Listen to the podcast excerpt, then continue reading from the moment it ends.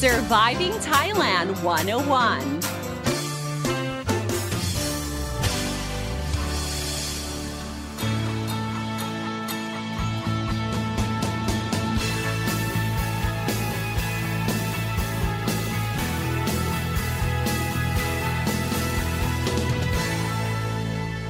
Hey guys, thank you for tuning in to Surviving Thailand 101. I'm your host, Phi Donsini, here to break down helpful tips and advice so travelers and expats can have a fantastic time here in Thailand and avoid common cultural faux pas.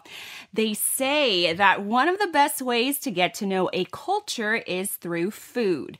And in Thailand, we have four different regions that give Thai dishes their unique and distinct flavors the central, the north, northeast, and the south. And what gives the cuisine their unique kick is the ingredient that is native to that region. While spicy, sweet, salty, and sour flavors are frequently used to describe Thai food in one package.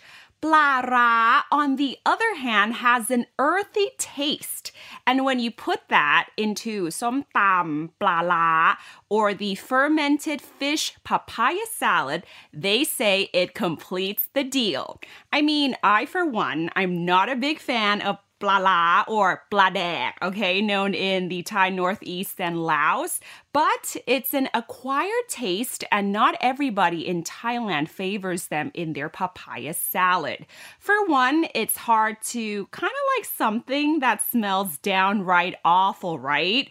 But yet, it seems that blala is used in a lot of Thai Isan dishes. And what is it about blala that makes it so special? So, for this episode of Surviving Thailand 101, I am going to be introducing you to blala and explain why it's such a big deal in the northeastern Thai cuisine. And for adventurous foodies out there, we'll be giving you some basic Isan dishes that contain blala. And for adventurous foodies out there, we'll be giving you some basic Isan dishes that contain blala that are easy to find at som tam shops as well. So, pala is quite simple to make actually. So, just like any fermentation, the fish, after washing, is fermented with coarsely pounded salt and raw glutinous rice and kept for seven to eight months. And it shouldn't be surprising because this process has been used by the Isan people for more than 4,000 years. And just like the Koreans, who in the harsh and cold winter months need to ferment cabbage or make kimchi to survive, the Thai Northeast is actually battered with severe drought, not to mention that the region is the poorest in the kingdom. So basically, pala also reflects the local wisdom of the people people in Isan. According to an article on Bangkok Post, a researcher from uh, Mahidol University, Kun Pisamai, said that pala is actually a product of local wisdom in food preservation. So, a variety of fish, mostly found in rivers and canal, they serve as its basic component. So, at the onset of the drought season, especially when the waters are about to recede, that's when small fishes become beached on the banks of the canals. And that is when locals would catch these fishes to eat, but there would be too many of them to catch. So, one way before the fishes on the banks rot, so before they rot, um, is to catch them and ferment them and make them into pala and yes, Pala is also known as bladag, and the word dag in Thai, okay, um, it means to stuff and scarf. Um, it's also used as an alternative slang for eat, but it's very, very impolite to use the word dag, okay? For example, if you want to ask, what do you want to eat? Okay, in Thai, you would say, กินอะไร okay กิน means eat but you never say แดกอะไร okay because it's very rude so um, this word แดก it's widely used and I would say that you use it amongst uh, your closest friends okay and it's also used in um, uh, between teenagers when they're conversing on um, their social media or um, their WhatsApp or their line messages so so it's used used um, informally when you're with friends, but never to elders or some stranger that you've never met. Okay, so back to our um, bala or bladak story. There is a reason why it's known as bladak because, as I mentioned before, dak means to stuff or scarf something down, whether that something is food or not. This actually reflects the process of the fermented fish being stuffed stuff down these ceramic jars. Okay, so you stuff these bala into these jars and in large quantities too. So when one ferments fish or makes bala, they would stuff as much fish as they can or scarf it down these jars. So that's why it's called bladak as well. Now, bala in Isan cooking is also used as seasoning, okay, and mainly to enhance the flavors of the different dishes. Um, it's not used as a component uh, for stir frying. Okay, so you wouldn't get uh, a dish like stir fried vegetable with bala bits okay? Um, we do use anchovies though, but we never use bala for stir fries. And bala, uh, besides using it as a seasoning ingredient, you can also um, eat it on its own um, as a dip with a side of boiled or blanched herbs and vegetables as well.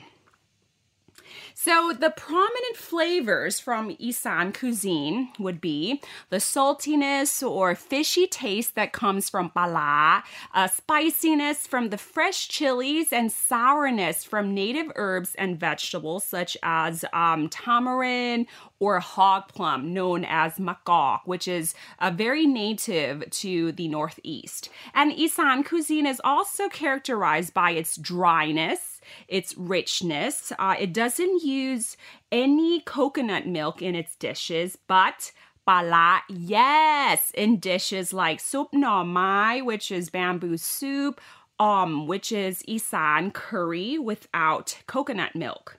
And also, one unique aspect about Isan dish is that, or Isan dishes, is that it uses ingredients, as I mentioned, that are native to that region.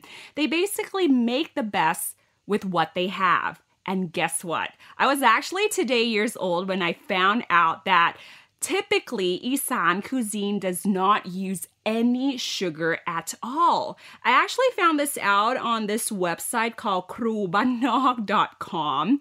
So, um, so like in Isan cooking, um, the flavors are spicy, salty, and sour, but not too sour. But most importantly, they do not use sweeteners such as uh, white or brown or palm sugar super mind blowing, right?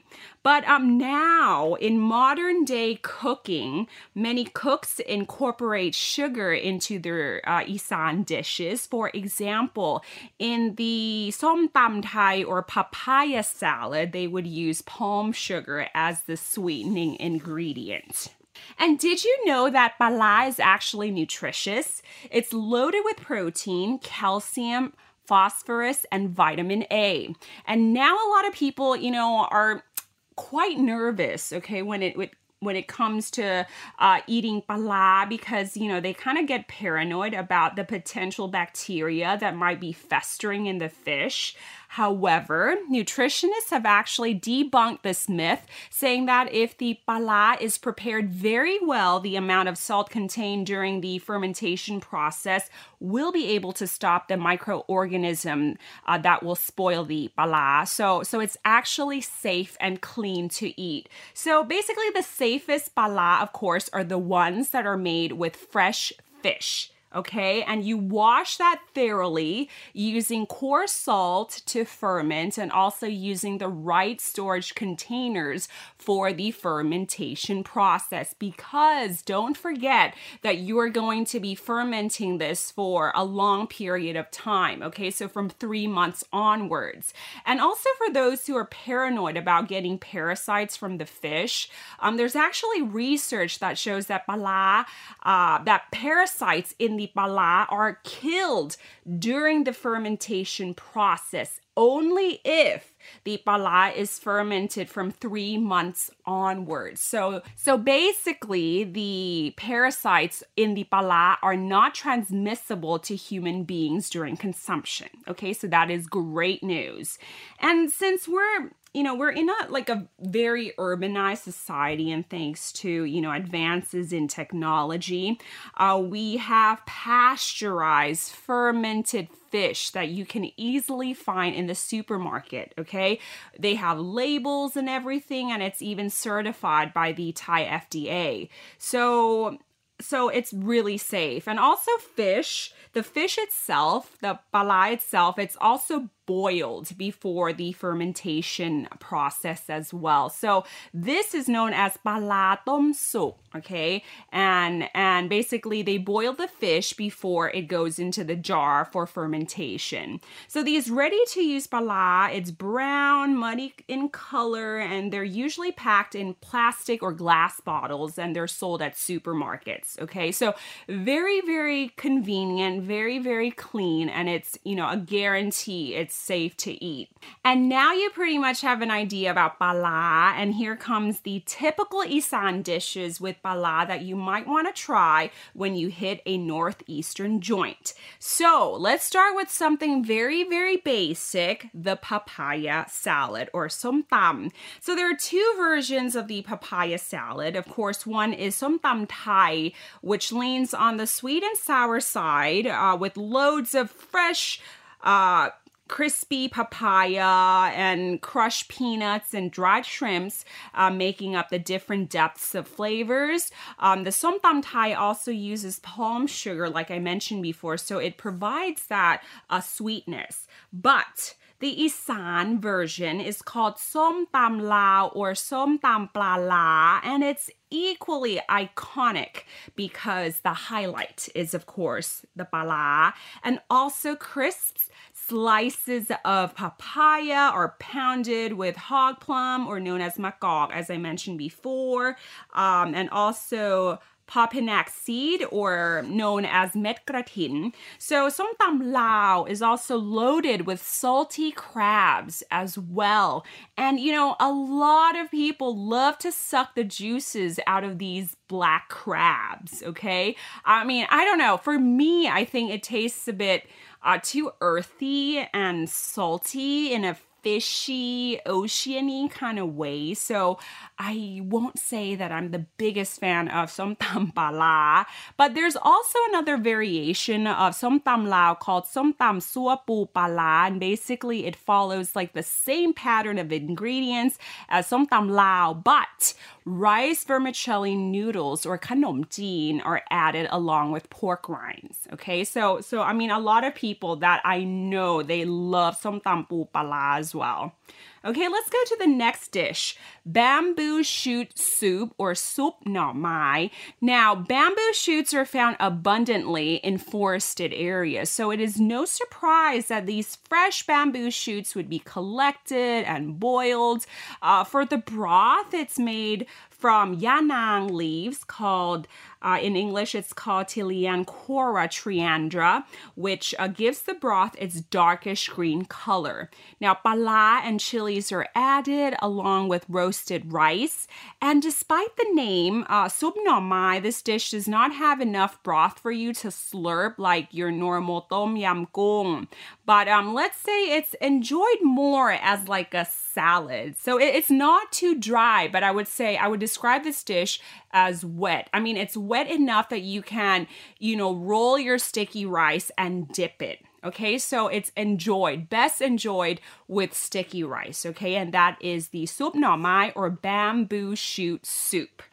And the third dish, I think a lot of people know about this dish is la, okay, where mince meat is cooked or in the Isan region, uncooked, okay? Then toasted rice, shallots, spring onions, mint leaves are added, along with chili and lime juice. And depending on your taste buds, uh, fish sauce or pala is added. Uh, typical meats include pork, chicken, beef, or duck, okay? So if you drop by a somtam shop or restaurant that sells northeastern food, uh, all basic labs and papaya salad, you have the option of putting pala or fermented uh, fish into uh, your dish, okay? But if you want to stay on the safe side, I would say go for som tam thai. But if you're unsure um, or if you want to try, uh, just direct the waiter uh, whether or not you want pala as an ingredient. So,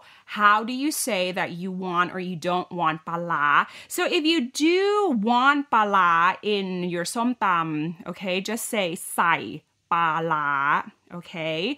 Uh, sai means put in, or you can say ao bla la.